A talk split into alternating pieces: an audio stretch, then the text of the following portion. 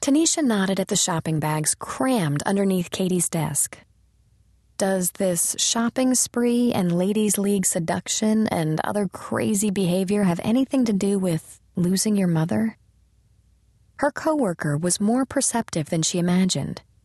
Tanisha's party girl personality gave the impression that she wasn't the type to pry into people's deep, dark secrets, which was probably one of the reasons Katie had been drawn to her.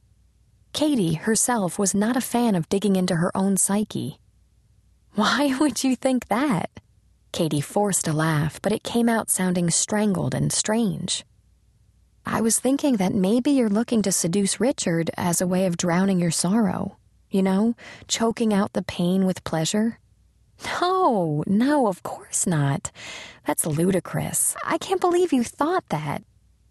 This coming weekend is the two month anniversary of your mother's death. So? So, maybe instead of facing what's upsetting you, you're seducing Richard Hancock. Well, I'm not, Katie snapped. Tanisha held up her palms. Okay, I was merely checking. No need to get testy. I don't understand. What do you have against me hooking up with Richard? He's just not what you need right now. Why not? She asked. He's fun and flirts and likes to have a good time. Exactly. Meaning, you're two of a kind. Again, why is that a problem? Come on, be straight with me. Do you even like Richard? Katie shrugged. Sure. What do you like about him? Tanisha lifted a finger, and you can't say anything physical. He's. he's. Why couldn't she think of what she liked about Richard, beside his thick blonde hair and his radiant white toothed smile, and his big, broad, tanned hands? He wasn't terribly bright, nor was he horribly reliable. But come on, she wasn't talking about marrying the guy. She just needed to get laid. Can't do it, can you? He's funny. No, you're the funny one. He laughs at your jokes. Really? Really. Oops.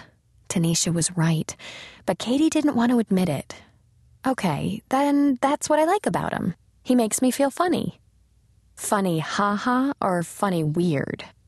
Now you're just giving me a hard time. What's the deal? Tanisha took a deep breath. Let's drop the conversation. We've both got work to wrap up before the holiday weekend. No, seriously, I want to know. You sure? Tanisha arched an eyebrow. You promise not to get mad at me? What do you mean? I'm not an angry person. You didn't used to be, Tanisha said. But I am now? Well, sometimes, kind of, ever since your mother passed away. That stunned her. To hear it from Brooke was one thing. As the oldest, Brooke had often seen it as her job to monitor Katie and correct her behavior but to hear it from her friend was another story. It's okay, Tanisha offered. Everyone understands. You've been through a lot. But instead of hooking up with good time guys like Richard, you might be at a point in your life where it's time you checked out the other side of the fence. Maybe you should try being with someone more substantial. I don't get it. Where is this coming from? You party and flirt as much as I do. Yeah, but since I've started dating Dwayne, I'm looking at things a bit differently. Don't tell me that you and Dwayne are getting serious. You've only known him, what, a month? And he lives in Denver. It's easy to have a great relationship when you rarely see each other. We're not talking about me and Dwayne. We're talking about you. And I think you're doing this as some kind of rebellion you never outgrew deep down inside, you're a lot more traditional than you want people to believe. Huh? If you want to party and flirt and have lots of casual sex, then great, do it. Don't apologize for it. But if you're doing it simply to prove to yourself that you're not like the rest of your family, maybe you should take a second look at what kind of lifestyle will really make you happy. This is ridiculous. Is it?